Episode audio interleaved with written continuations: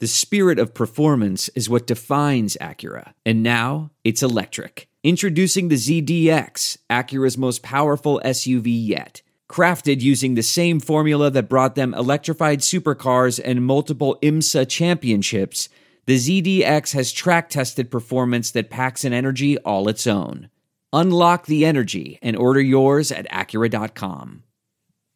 Blue Chew brings you the first chewable with the same FDA approved active ingredients as Viagra and Cialis.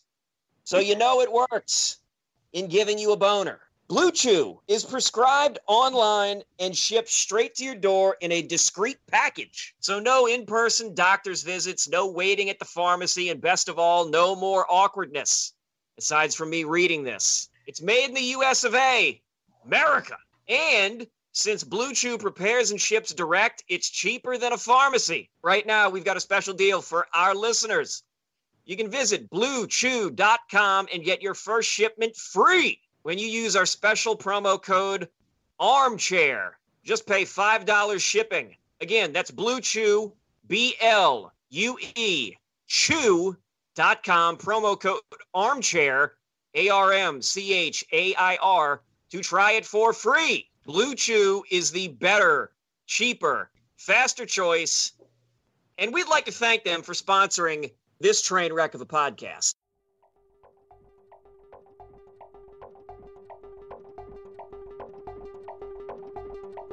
Uh, Andrew, today we are going to try something new for this bonus edition. We are going to talk about random NFL things and things we want the Saints to do in the offseason. And I want the Saints to do it right now. I want them today on September 25th. I want them to draft Joe Burrow. I want them to do it right now. I'm getting ahead of the curve. They need to draft Joe Burrow. It will be freaking amazing. We're going to talk about that all draft season, aren't we? That the Saints need to draft Joe Burrow. Well, it's funny. The, the impetus for this was the uh, Larry Holder article where he was beating that drum this morning. He was um, beating the drum, baby, leading the charge for the Athletic. Yeah, and uh, you know, it, it, on some level, it makes sense because Joe Brady's been over there. He's installed the Sean Payton yep. offense, and we've seen the success that Burrow's been able to have within the prism of that scheme, and you know, it's uh, been pretty impressive. Obviously, Joe Burrow has vaulted himself from maybe a guy that would get drafted in the sixth or seventh round, like Danny Etling. You know, that that was probably maybe he was a, a little bit ahead of that last year, so maybe he was like a fifth round type talent. Um, and now you look at him as a Heisman hopeful, and he's probably a top 15 pick. Um, now there's a lot of quarterbacks in this. I haven't seen that. I saw him top. I saw him in a mock in the second round, but again, again, it's not even October, so top 15 pick is. I, that's LSU is going to have a quarterback. It's going to go top 20. That's insane. Yeah, well, I mean, it's, we'll have to see how the season plays out. Obviously, if he gets injured or he falls off, yeah. then I think he, he drops down. But man, I'm telling you, if, if if Burrow gets to a point where he's in the top four, if he if he goes to New York, you know, for the Heisman finalist, and he plays a big game against Alabama, and he continues to just light his, his statistical year on fire. I mean, if he continues to do that, all those things I just think he'll he'll be there at the end in the Heisman conversation. I don't think he'll win, but I think he'll be in the mix. And I just think if he's playing in meaningful games and playing well in them, then NFL teams will take notice. And he won't be the first quarterback taken. He won't be the second quarterback taken, but he'll be one of the first five. And I just think when you're the Saints and you're evaluating like who's the best fit for us, uh, and who do we actually have the ability to go get Burrow starts to make a little more sense for two reasons. And the first one for me is just the system fit. You know, I think he he's already acclimated to the offense, so I think it would be easier for him to step into the Saints right away and be comfortable within the offense because it's a lot of what he's already doing. And then the second thing is if he's going to be 15th overall or 20th overall, uh, depending on where the Saints pick, eh, depending on how the season goes, he may fall to them, or they could easily package a first next year with the pick they have this off season and move up to get him because he's not going to be a top five pick. He's not going to be third, Yeah. fourth overall, the Saints can't, just can't get that high. But they they definitely could get to 14 overall, 17 overall, you know by packaging stuff to move up. So I don't know that that starts to make a lot more sense for me now. I'm sure some people are like, no, no, we're not trading next year's first round pick to go get Joe Burrow. I We've hear been through this. We've But been through this, people. We've been through Now this, people. You- rolls. This is what they do, man. We like I'm like last year I literally stepped away from my TV for like 5 minutes in the second round and the Saints did the trade and you people were texting me and I thought you were making jokes as I was walking back into my house. And this no, it wasn't a joke. The Saints had made the move. Like this is what the Saints don't give a shit about your analytics and your we need more picks and you need that you, you don't trade picks, you don't move up. It's bad business. The Saints don't believe in it. The Saints believe they're smarter than you and their draft board is right. And like the last three years, like it has been. Like they uh, once again they drafted Erik McCoy. They were right, you know. So that's what they do. Um, the one thing I will say about Burrow is I worry about LSU. They're getting injured and they're losing receivers and people on offense. I wonder if they can keep this ridiculousness up as the injuries start to mount. Um, but he's good, their man. Their schedule is a lot easier though than we thought it was going to be. I mean, they're they're not going to beat Alabama, probably not. You know, and that that that's too bad because that's how it ro- rolls every year. It feels like, but um beyond that, I I think they'll be able to win pretty much every game. I mean, there's probably two games on their schedule beyond that that I think are even losable for LSU. You know, it's I I, I just don't think Ole Miss, Arkansas, like I just the teams like that that sometimes give them trouble. They're just not very good, and Yeah. I I I just think LSU, healthy or not, is going to be able to roll through most of the schedule. Um, I look at the rest of the schedule. I mean, Texas obviously was a big one to get, but I I just think there's three games left on the schedule that are even questionable that they would win or not. Yeah, and also too, the thing with Burrow is his completion percentage is obviously better because of the, LSU scheme. It's hurry up, it's, it's shorter throws, and that sort of thing. But a lot of those throws he makes, he wasn't making those last year. Like he does back shoulder throws, throws down the field that are accurate. And I know LSU, they've always got a good group of receivers, and they do again. But he's just way better. I don't know. He worked on it this off season. Like if the Saints took, it, I'd be a little bit hesitant if they gave up a 2021 first round pick to get to move up to get Burrow. But if he fell to like 15 or 20, and they had to go from like 32 to 20 to get him, and they had to give up a another second round pick in 2021 or whatever, like that's no problem to me because if you if you like your quarterback, if you like a quarterback, go and get it. Look look what happened to the Giants, Andrew. We all made fun of them. We're like Daniel Jones, ha ha ha. They picked him at six. How could they do that? That was so stupid. He looked amazing Sunday. And if they have a There's no distance too far for the perfect trip. Hi, checking in for. Or the perfect table. Hey, where are you? Coming! And when you get access to Resy Priority Notify with your Amex Platinum card Hey, this looks amazing. I'm so glad you made it. and travel benefits at fine hotels and resorts booked through Amex Travel, it's worth the trip. That's the powerful backing of American Express. Terms apply. Learn more at americanexpress.com slash with Amex. I want to tell you a story. It's a story about a scandal, broken relationships, gossip, rumors, money, corporate rivalry, and a broom. A performance enhancing broom. My name is John Cullen.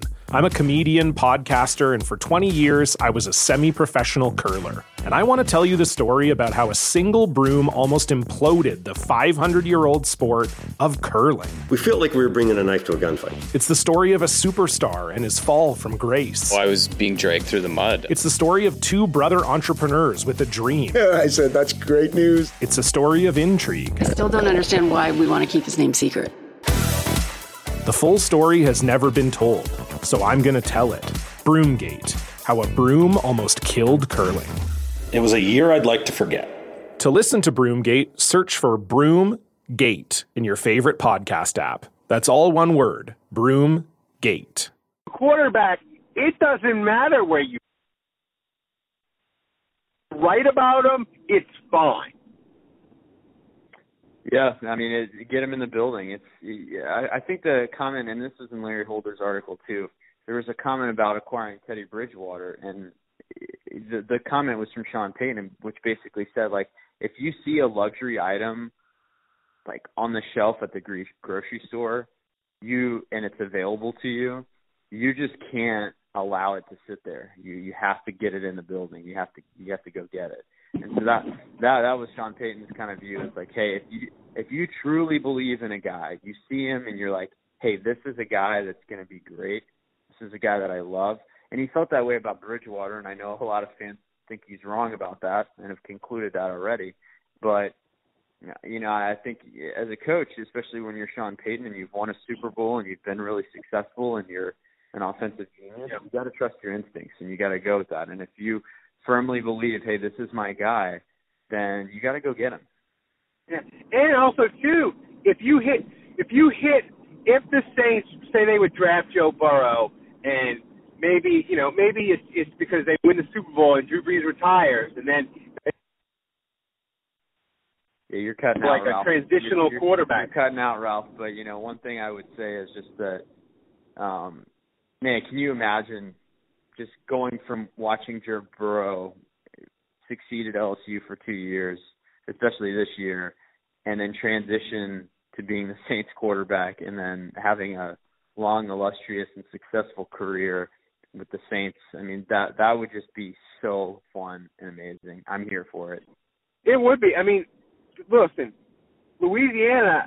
I know he wasn't he wasn't nearly as good as Brees, or I argue he, he's he's not even as good as Aaron Brooks. But people went gaga when they had when the Saints had Bobby Hebert at quarterback. That was a different time though. I mean, Saints was weird in that the Saints had Bobby Hebert at quarterback, Dalton Hilliard at running back, and Eric Martin at receiver. So it was literally like all their skill positions were Louisiana guys. Um, so it was a different time, right? But um, if they get if, if they get if they get Burrow for a, a decade, that's just amazing. It'll be it'll be fun. I'm looking forward to it in off season uh, with the The one thing that I will say, Andrew, is around the league as we look at teams. I gotta say, we're on Dan Quinn getting watch now.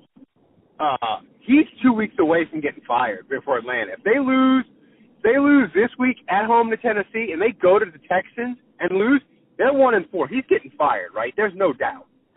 Well, I think the Colts game in particular was a huge punch to the gut for the Falcons because the whole thing with Quinn is when he was when they fired their defensive coordinator and basically said, "All right, Dan Quinn, you're the defensive coordinator now. Um, you're you're the defensive coach, like, and your job is to fix this defense." And you watch that Colts game, the Falcons were down 10, but then they scored a touchdown, and it seemed like they were maybe poised to make a comeback. And then Indianapolis would drive down the field and score. And then Atlanta would march back down and answer again, and they were back down three, and there were four minutes left, and Indianapolis drove down the field and burned the entire clock. And so defensively, um, the Falcons just look like a mess, and they don't. They're, they're playing terrible, and so Quinn at this point, like it was put on him, and so if especially you said that he he might be fired in two games. I think if these next two games they lose and it's because of the defense again, where you know, because their offense is good and they they can put up points and they've got Matt Ryan and Julio Jones, etc.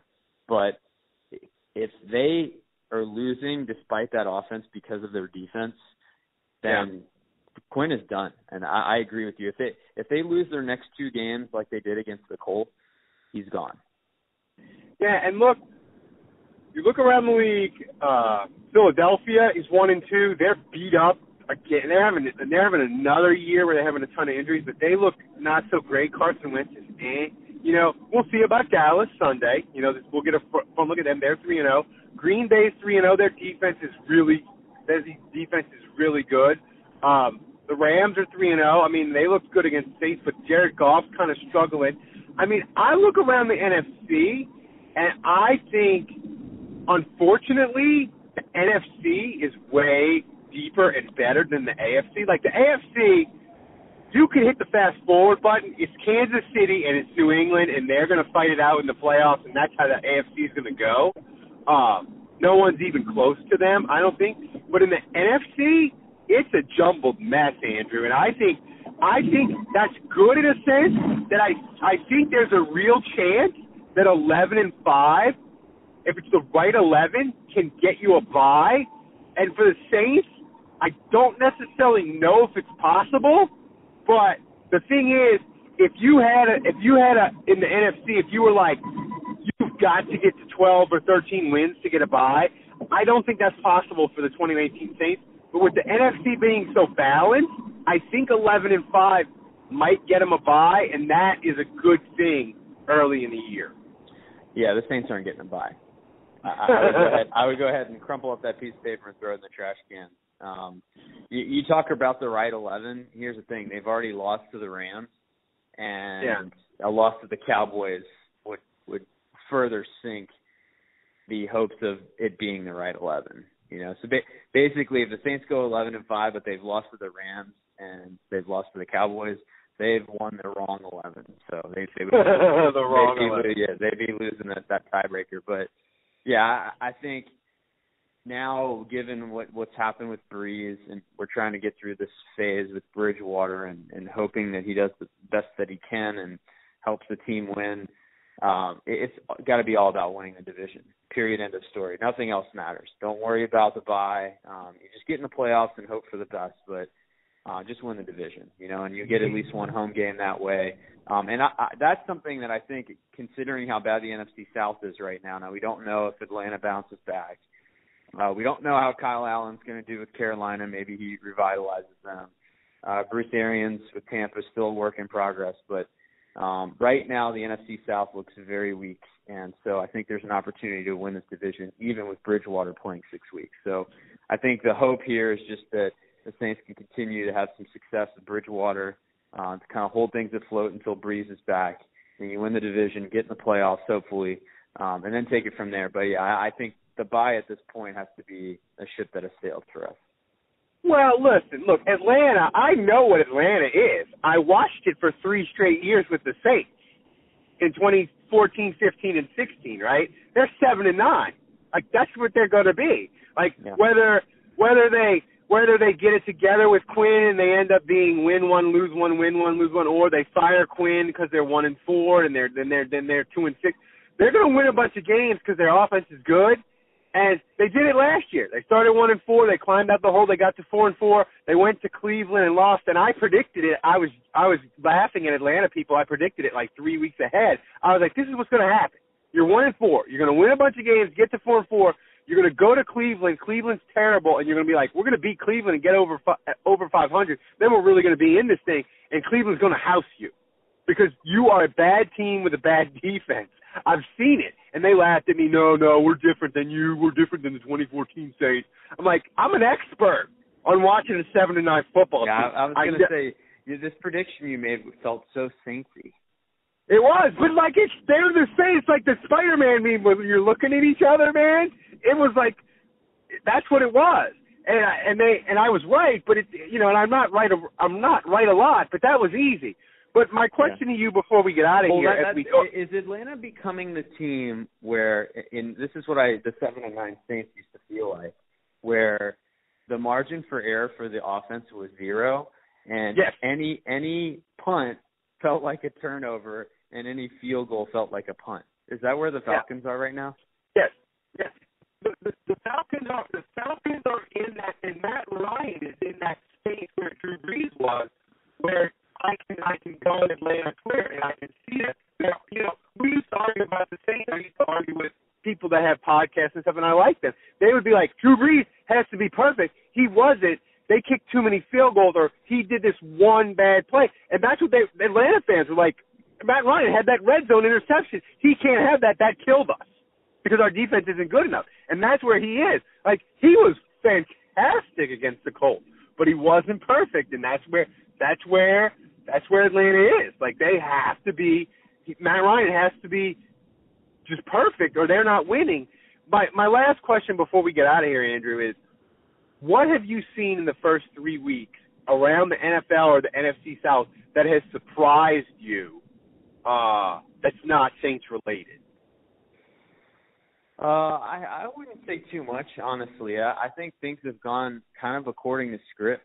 Um, you know, I think the Vikings, the Bears, and the Packers are somewhat competitive. They don't look like world beaters, but they all look decent. Um, yep. The the Cowboys are there. You know, it's kind of the mm-hmm. top team in their division. Um, the the Rams are there as kind of the top team in their Mm-hmm. division, so that that's a little surprising.